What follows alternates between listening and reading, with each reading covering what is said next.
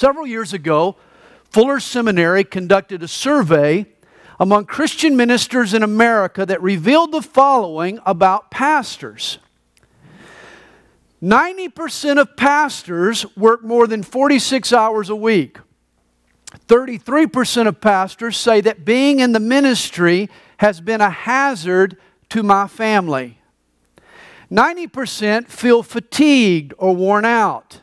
That only happens to me on Mondays. 70% do not have someone they would consider a close friend. 89% have considered leaving the ministry at some point. 90% feel that they weren't adequately trained for the demands of ministry. 70% of pastors will be out of the ministry within 10 years after they start.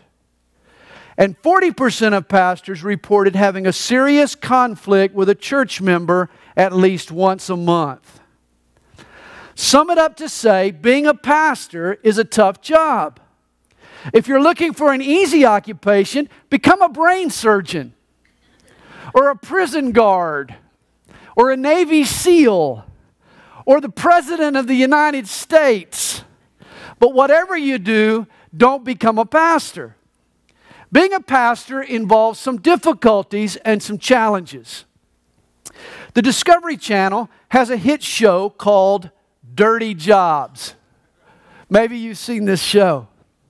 Host Mike Rowe, he skips across the country sampling the most grueling and messy jobs. Mike drills for oil and he cooks hot tar and he wrestles alligators and he cleans up owl vomit some weeks, I'm waiting on Mike Rowe and the Dirty Jobs film crew to pull up in front of the church and sample being a pastor.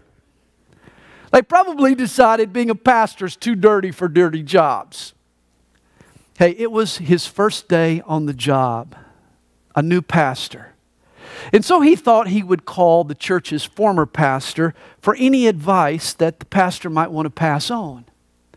Well, the previous pastor, he offered his congratulations and he wished him well. And then he said, when the honeymoon phase is over and the ministry begins to sour and things really start going south, go to your desk and look in the middle drawer of your desk. There you will find three envelopes. Open them in order.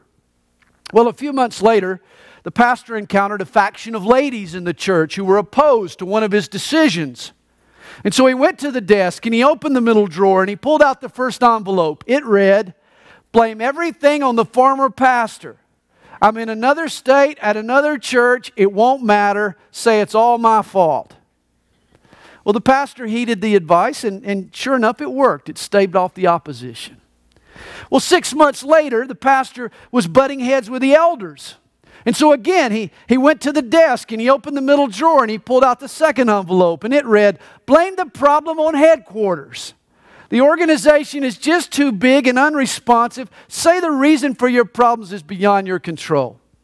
Well, once again, he heeded the advice, and believe it or not, it worked. A year or so later, a whole wave of bitterness and criticism and questioning were launched at the pastor. And so he goes back to his desk, he pulls out the middle drawer, he finds the third envelope, and the note inside read, Start preparing three envelopes. you know, over the last decade, I've had the opportunity to work with lots of pastors and churches.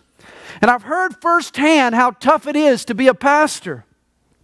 I've come to realize not everybody pastors as good and as loving a bunch of people as I do. People can be mean toward their pastor.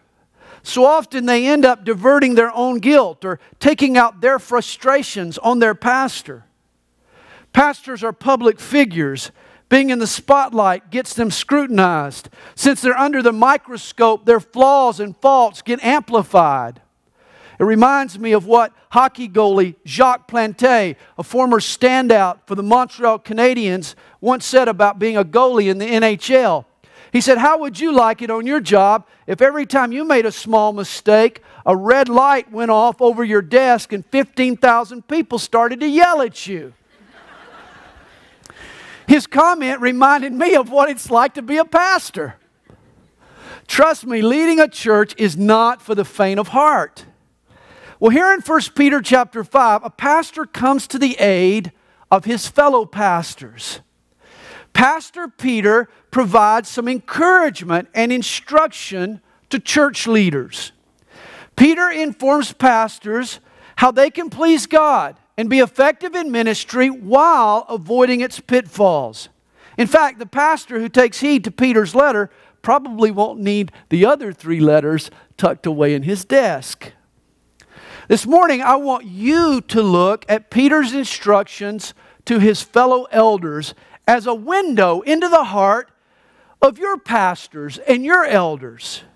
You should understand what they do for you and why they do it. And in the end, I'm going to challenge you with some simple instruction on how you can help them to succeed. Well, verse 1 begins The elders who are among you, I exhort. You know, there are three words used in the New Testament that refer to the role of a church leader, a man in authority. They're the words bishop, elder, and pastor. Here, Peter uses the term elder. It's the English translation of the Greek word presbyteros. It refers to the man himself, his maturity. The term elder implies the wisdom of years and experience. Of course, this doesn't mean that an elder in the church can't be a young man age wise, but he does need to possess the wisdom beyond his years that comes with experience. He needs to be an elder in outlook and in judgment. There's another word used for church leadership. It's the Greek word episkopeo. It gets translated bishop. It's the same word that appears here in verse 2, serving as overseers. The word bishop means overseer. This is the ministry of the church leader. It's his responsibility to look up and look around and be attentive and to think ahead and to oversee the flock. The third word, the word pastor, it literally means shepherd. In verse 2, when Peter writes, shepherd the flock of God, it could just as easily be translated, pastor the flock of God. The word pastor speaks of the leader's methods. You see, a church is not a business. You lead a church not by managing or bullying or manipulating, but by shepherding the flock. Sadly, there are power hungry leaders today in some churches who are no longer content to just be called pastor. In their circle, the word pastor doesn't have the same status or clout it once did. Pastor just doesn't sound authoritative enough. And so the term bishop is starting to be used. Bishop carries more clout. Before long, you'll hear words like archbishop and super duper bishop and whopper bishop. Don't you be overly impressed or intimidated by these terms. Biblically speaking, all three words, pastor, elder, bishop, they refer to the same person of the very same rank doing the very same task. A church leader is a mature brother called by God to oversee and to serve. Here's the way to think of these terms Bishop refers to what a leader does, he oversees, it's his ministry. Elder is the leader himself, his character. It speaks of his maturity. And pastor means shepherd, it illustrates his methods. Of course, sometimes church leaders are called by other names. Just the other day, our, our church secretary, Jessica, she received a phone call, and the man on the other end of the phone, he wanted to talk to the head hog of the trough. Jess was shocked. She rebuked the man on the spot. She said, Sir, how rude. I'll have you know we never refer to Pastor Sandy as a hog. well, the man apologized, you know, ma'am, I'm sorry. And, but would you te- please tell Pastor Sandy that recently I inherited some money and, and I wanted to give the church a $10,000 donation? Jessica, she answered, she said, Well, why didn't you say that in the first place? Hold on a minute. I think I see the big fat pig coming down the hall. I'm just thankful people call me Sandy. Pastor Sandy. They could call me head hog or big fat pig. I just want to be a servant for Jesus. Hey, Peter addresses his co laborers in the Lord as elders, shepherds, overseers. But then notice how he introduces himself. He says, I, who am a fellow elder.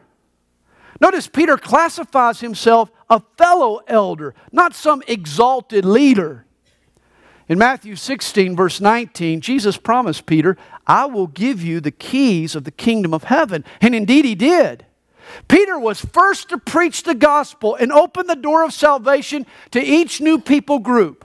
In Acts chapter 2, he preached to the Jews. They, were, they got saved. In Acts chapter 8, he opened the door to the Samaritans. Then in Acts chapter 10, he opened the door of salvation to the Gentiles. God opened the door of salvation to these new people groups through one man, Peter. You know, when I think of Peter, I, I think of Psalm 84, verse 10. There it says, I would rather be a doorkeeper in the house of my God than to dwell in the tents of wickedness. Hey, remember a haughty Peter? He denied the Lord in front of a campfire girl, no less. God humbled him, and yet, after forgiving Peter, God used him to open the door of salvation to the world. Peter was now happy just to be a doorkeeper in the house of God. And yet, what a huge leap it was when the Roman Catholic Church took a doorkeeper and turned him into a pope. Catholic theology turns Peter into the first infallible leader of the church in Rome. For centuries, the Pope was called the vicar or the representative of Peter. I mean, did anybody read their Bibles? Imagine a cocky, impulsive, shoot from the hip Peter, an infallible leader? Hardly. Oh, Peter meant well and he loved Jesus, but he was far from infallible. You know, when Peter addresses the other pastors here, he doesn't lay claim to some exalted title or some pompous position. He doesn't call himself Your Holiness or Pontiff Maximus. Peter assumes a humble title. He says, I'm a fellow elder. I love this.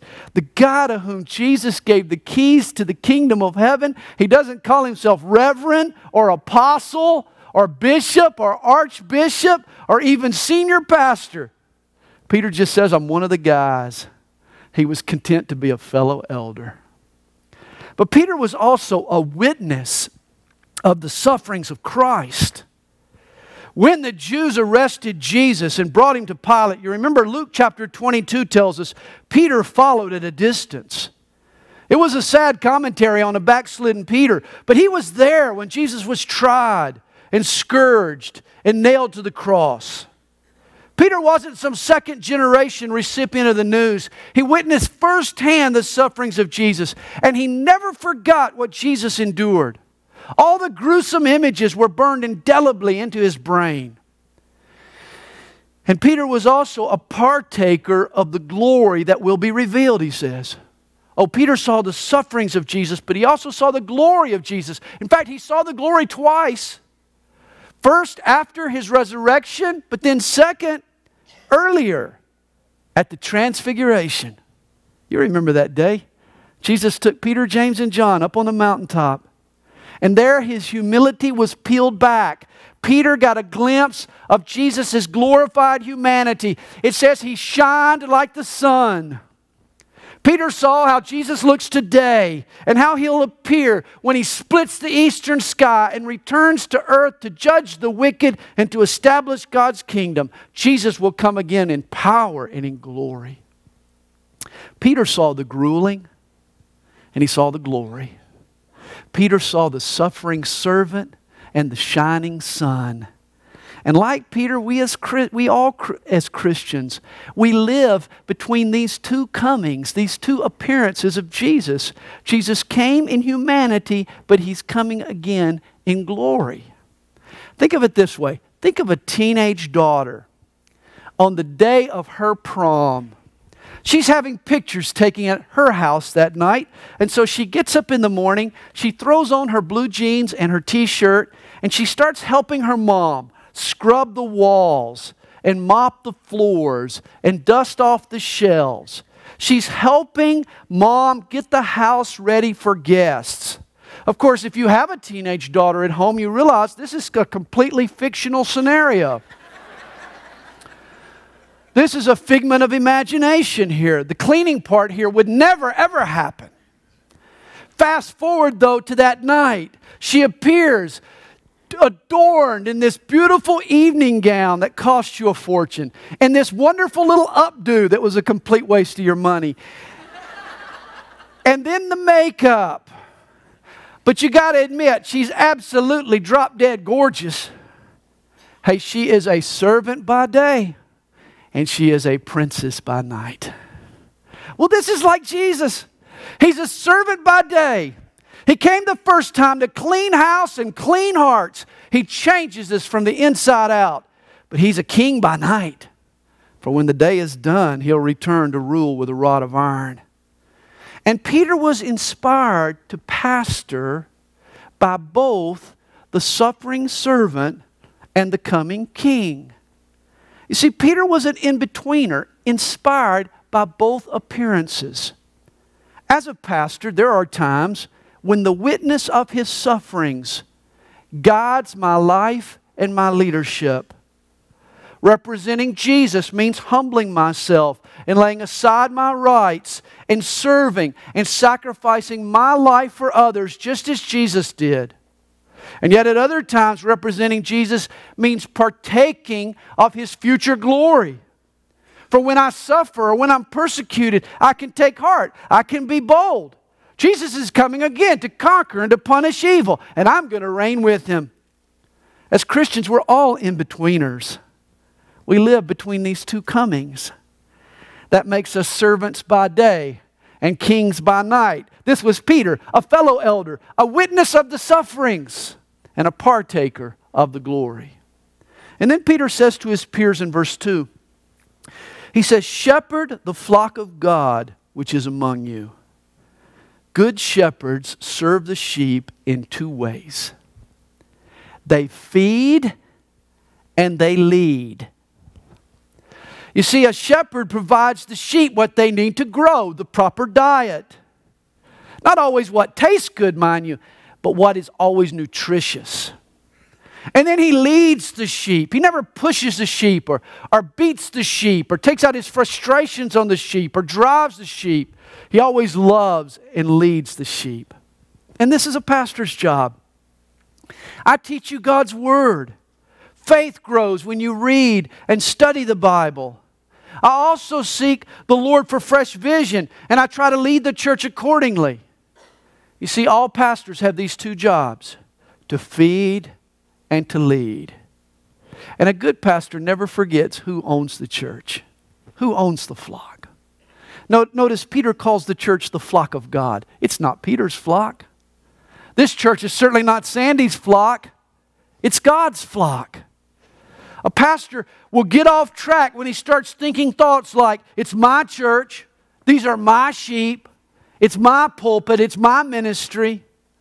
Hey, every pastor will answer to Jesus for how he treats the flock of God. Reminds me of the Israeli tour guide who was describing to his group how the ancient shepherds always led their sheep. The words had no sooner left his mouth when all of a sudden the group looked out of the bus and they noticed a man driving a herd of sheep down the side of the street. This shepherd was behind the sheep, cracking his whip, pushing and driving the flock rather than leading them. It embarrassed and, quite frankly, discredited the tour guide in the eyes of the group. A few days later, the guide saw the man in the market. And he asked him, he said, Why were you driving those sheep? Shepherds lead, they don't push. And that's when the man replied, You're right, but I'm not a shepherd, I'm a butcher. Pastors, likewise, are shepherds, not butchers. Our job is to gently lead. And as a pastor leads and feeds, he's constantly vigilant he protects the vulnerable flock from the thieves and the predators. He watches out for the safety and welfare of the flock. This is why Peter calls pastors overseers. Notice Peter says in verse 2 serving as overseers. You know, usually when we think of serving, we think of pushing a vacuum around the sanctuary or a rake outside, or we talk about taking out a bag of trash or serving food on plates in the brook.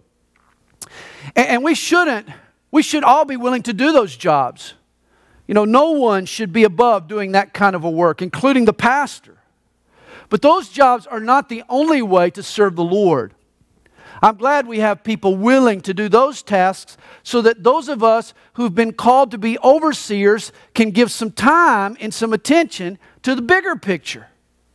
See, it doesn't matter how many hands are on deck and how orderly they function, the ship is still going to swerve off course unless there's someone in the wheelhouse steering the ship. This is why oversight is crucial. And the same is true in the church. This is why pastors are called to oversee.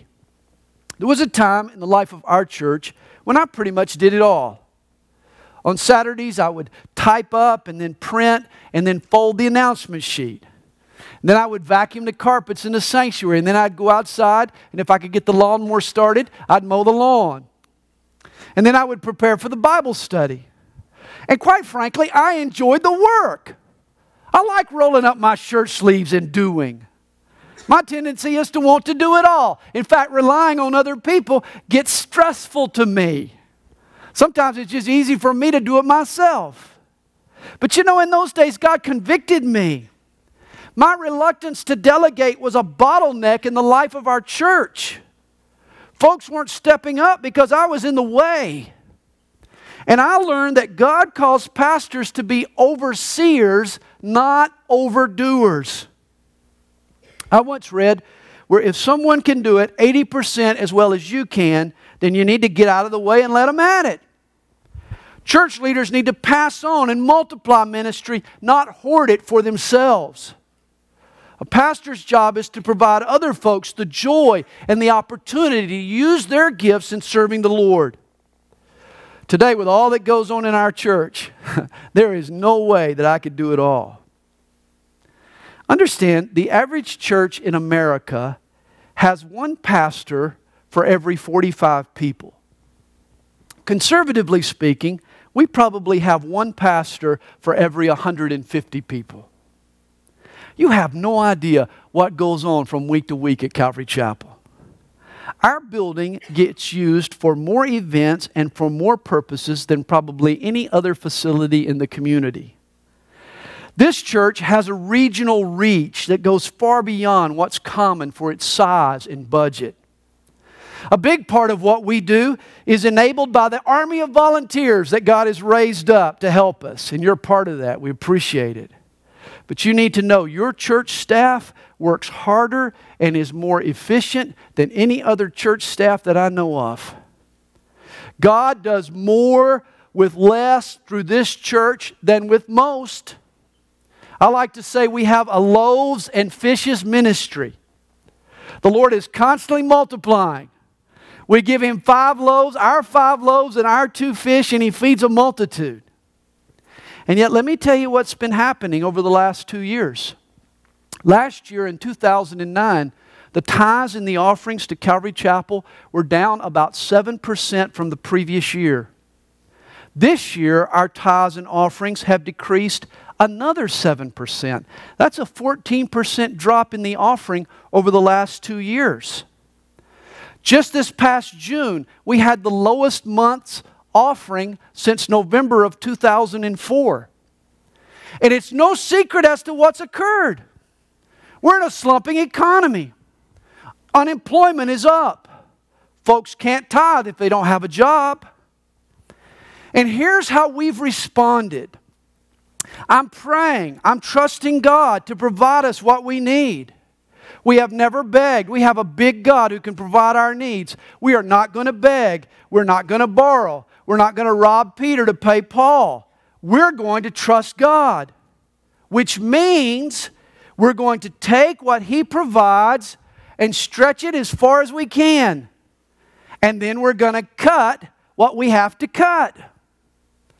Relying on the Holy Spirit and seeking God's will, we'll try to do more with less. But my job as your pastor is to oversee. And we can't spend more than we take in.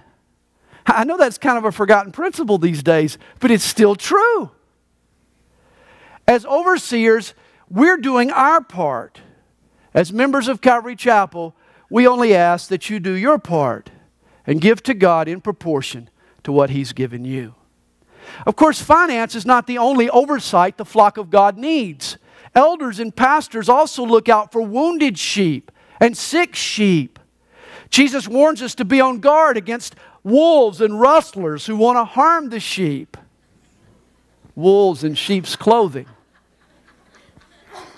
I've learned that there will always be folks who will drift through with their own agenda and try to garner a following for themselves. There will be people who want to take advantage of what the Lord has done in our church. And the job of the pastors and elders is to stop them. You know, if you're here today for the wrong reason, we're going to eventually find out about you. And we're going to confront you. And if you don't repent, you're not invited back. And then we're going to let the ushers know about you, that you're not welcome. So that if you try to come in anyway, they're going to deal with you. In fact, you're going to deal with the head usher if you try to come in, who's like six foot eight inches and weighs like 700 pounds. And he's going to deal with you. You've heard of extending the right hand of Christian fellowship. Well, we also believe in extending the right foot of Christian disfellowship when it's necessary. You see, it's a leader's job to oversee what's taught and practiced in the church. This is why we're vigilant. If false doctrine invades, if the wrong example appears, it's on me. I'm going to stand before God and give an account. Pastors and elders are called to shepherd and oversee the flock. Peter tells church leaders what to do, but then he also tells us how to do it. He adds in verse 2, he says, not by compulsion, but willingly. You know, leaders in the church should never feel pressured to serve, but should desire to serve. Remember, God loves a cheerful giver, not a begrudging giver. And this is why at Calvary Chapel, we're not going to approach you and hassle you about getting involved. We want you to step up and express a desire to serve. We want it to come from your heart.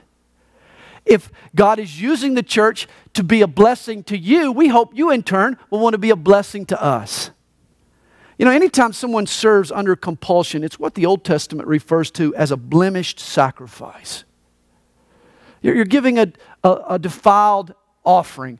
You're giving less than your best. And God gets no pleasure from Christians who just go through the motions without the devotion. God wants us to serve Him from our hearts. You know, I've known pastors who've lost their passion for ministry. Somewhere along the line, it became a profession to them. It was all about a paycheck. I read recently where 57% of all pastors said they would quit the ministry if they had another option, another way to feed their family. I don't want to be a professional pastor. I want to be an amateur. And I embraced that designation several years ago when I learned the meaning of the word amateur. It's a French word that means for the love of it. That's how I want to approach the ministry. I want to serve God for the love of Jesus and for the love of his people. We should serve not by compulsion, but willingly. And then, not for dishonest gain, but eagerly. Pastors should serve not for what they can get out of it, but for the glory of God and for the benefit of other folks. You know, because of the downturn in the economy, the area of our ministry that has been hardest hit is Calvary Chapel Christian School. And we've had two teachers now who've taken cuts in pay in order to help us out. If you ever needed another reason to enroll your kids, this is it. Our teachers are true examples of leadership. You know, it's ironic. Some, some people are thinking, and I've talked to people, I've talked to some of you, and, and this is what you think. You know, if I could only draw a salary, then I'd serve the Lord. While Peter's saying, if you really wanted to serve the Lord, a salary wouldn't matter to you. Somewhere there's a disconnect. 30 years ago, when God called Kathy and I to start this church, the last concern on our minds was a paycheck. In those days, I would have paid you to come. For a while, I worked at other jobs so that I could pastor Calvary Chapel. In fact, the first year I drew a full time sal- a full time salary. Now it amounted to fourteen thousand dollars. Since then, I and my family have appreciated the salary the church provides. But that's not why we do what we do. We love the Son of God and the truth of God and the Word of God and the people of God and the glory of God. And as long as God allows me the opportunity, I want to continue to serve Him as your pastor. Church leaders should serve because they want to, not because they have to. And for God's glory, not for their own gain. And then Peter says, nor as being lords over those entrusted to you, but being examples to the flock. A pastor or an elder should never be pushy or manipulative or bossy, not being lords over you, but as an example. As a pastor, I know that whenever I have to throw my weight around to get people to follow my instructions or to pull rank on someone, I've just lost the high ground. On occasion, that might be necessary, but I would always rather lead by love and by example. I want people to follow me because they respect me and because they love me, not because they fear me. This is true Christian leadership. Sad to say, in too many churches today, the pastor is not an example. He's an exception rather than an example. Here's his motto Do as I say, not do as I do. Hey, you should know that I not only teach tithing, I also tithe the first of my income, the gross, not just the net. I teach you to witness, but I really like to personally share my faith. I teach you to desire holiness, but I seek to live a holy life myself. I am all too aware that the stuff in this Bible, it applies to me as well as it applies to you. For, years, I parked in the outer reaches of the parking lot over here. And the reason I did that is I just felt guilty. I didn't want to park up close because I wanted you to be able to park up close. I could walk the distance, no big deal. But then the hike through the parking lot was causing me to run late for Calvary 316. And so I had to designate a parking space. And I hate it. Because you know what happens now. My son parks in the designated parking space. But, but I got this designated, and I hate it. I hate that. I need it. I got to have it, or I'll be late, but I hate it. You know, I just believe that pastors should be servants, not celebrities. You know, the church is made up not of stars and extras, not of popes and peons. God's flock does consist of sheep and shepherds, but we're all just his servants. As a pastor and an elder, I want to serve my Lord faithfully not assuming some exalted position, but as a fellow elder, not as a butcher, but as a shepherd, not as an overdoer, but as an overseer, not as an exception, but as an example, not as a celebrity, but as a servant, as a faithful servant by day, and as a partner in glory by night. And if a pastor serves well, Peter assures us in verse 4 when the chief shepherd appears, you will receive the crown of glory that does not fade away. Here again, Peter says what he said before pastors and elders are just under shepherds, proxy shepherds. The chief shepherd is Jesus. And Jesus promises a crown, a reward to leaders who serve faithfully. But notice when it's received. It's received when the chief shepherd appears. Now, this is why being a pastor should be on dirty jobs. because it can be tough. Here's why it's so tough a pastor leads and he feeds and he oversees and he prays and he cares and he serves and he sacrifices and he works hard to do more with less and he shepherds and he spends his time running off the wolves only to have somebody leave over the slightest, tiniest, littlest offense. Or to have somebody get bored and seek greener grass. Or worse, somebody stick around so that they can criticize. Hey, pastors need to remember that the reward arrives when the chief shepherd shows up. If you want to make your pastor's job easier, it's pretty easy to do. Just support him and pray for him and give him the benefit of the doubt and follow his leading. And here's a biggie enjoy his feeding. Next week, we're going to look at what Peter says in verse 5 Submit yourselves to your elders. How's that for a thought? The shepherd is happiest when the sheep willingly follow. But regardless, pastors and elders need to remember that the reward for our faithfulness doesn't come at retirement or at some specific milestone. We receive it when the chief shepherd appears. And the good news is that could be today.